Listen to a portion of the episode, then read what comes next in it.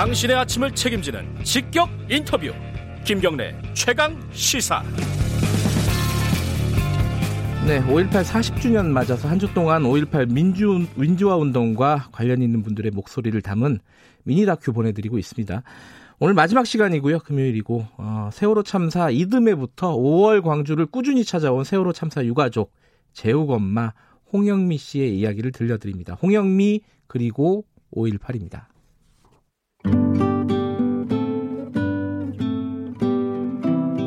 5.18은 저희 가족들한테 각인되어 있는 게 그 40년의 역사 지금 차이가 나잖아요. 그래서 40년 뒤에 어, 우리의 모습을 보는 듯하다고 해서 정말 이제 행사 때마다 왜 그 하얀 소복에 정복을 하시고 나서 쫙 이렇게 자리 얘기를 하시죠. 엄마 손 꼭 잡고 집에 가자.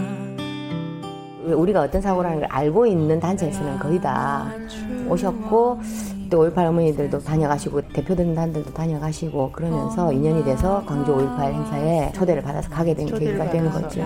그러면서 이제 위안을 사실은 어른들이니까 아, 우리를 보듬어 줄 수 있는 어른 엄마 친정 엄마 같은 느낌이라고 말씀드리듯이 그런 느낌으로 위안을 많이 받았던 거예요. 그리고 기다리고 있단다. 하늘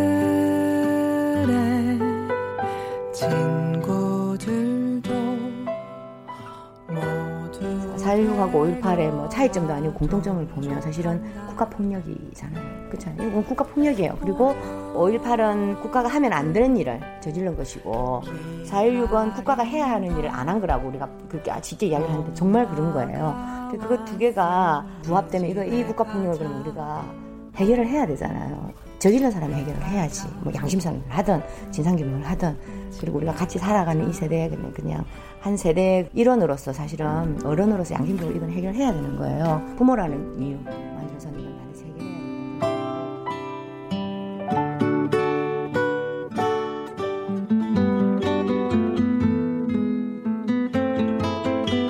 저는 5.18은 정말로 심정과 물증도 다 있잖아요. 그런데 결과를 이렇게 이제 재판이 남아있는 상황이니까 제대로 된 재판이 나와야 된다고 생각을 해요. 그래야 그 과거사가 제대로 정산이 돼야 또 이제 힘을 입어서 또 우리 일도 제대로 또 진상규명을 해낼 수 있을 것 같아서 앞으로 이런 피해자가 나오지 않으려면 그런 과거사가 제대로 정리되는 게 보여져야 우리가 생각하는 그런 안전사회 그걸 만들어낼 수 있는 거라는 게 단초가 되는 거예요. 이런 사건 참사를 쭉 연결을 시키더라도 저희는 그냥 이게 힘들고 잔인하다로 묶어둘 게 아니고 연대해서 이것을 반면교사 삼아서 대한민국 역사로 써내려 나가는 거.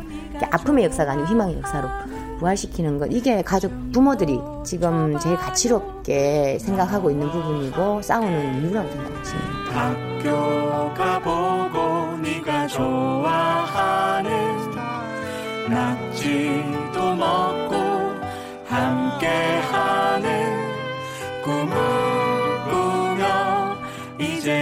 바람같이 봄을 맞자